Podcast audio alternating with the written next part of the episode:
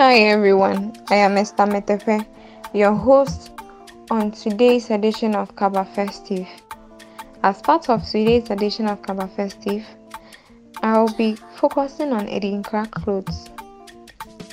Eating Crack clothes, as the name goes, is one of the prestigious royal crafts which is produced in a village called Esukuo around Kumasi in the Ashanti region of Ghana.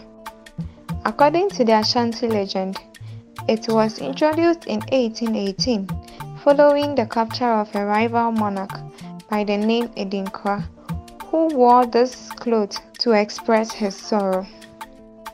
Kumasi Adinkra involved printing of designs in black dye made from the bark of certain trees, which uses stamps carved from section of a calabash.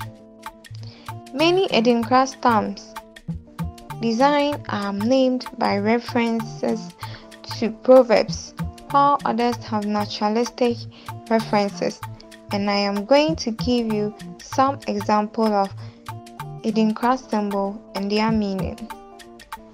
Adinkrahene, chief of Adinkra, which means greatness. Akoben, war horn, which means vigilance. Akoma, the heart, which also means patience, and among others. Some of these names came about by nature and others through Akan proverb that is why most of these names are in Akan.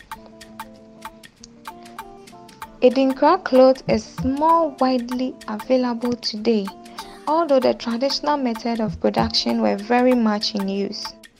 The traditional ink Adinkra Aduru used for stamping is obtained by boiling the bark of the Badie tree with iron slag.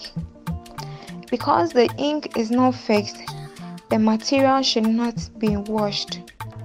Initially, since Adinkra means bye bye, goodbye, or farewell, so the Adinkra clothes were worn only to funeral.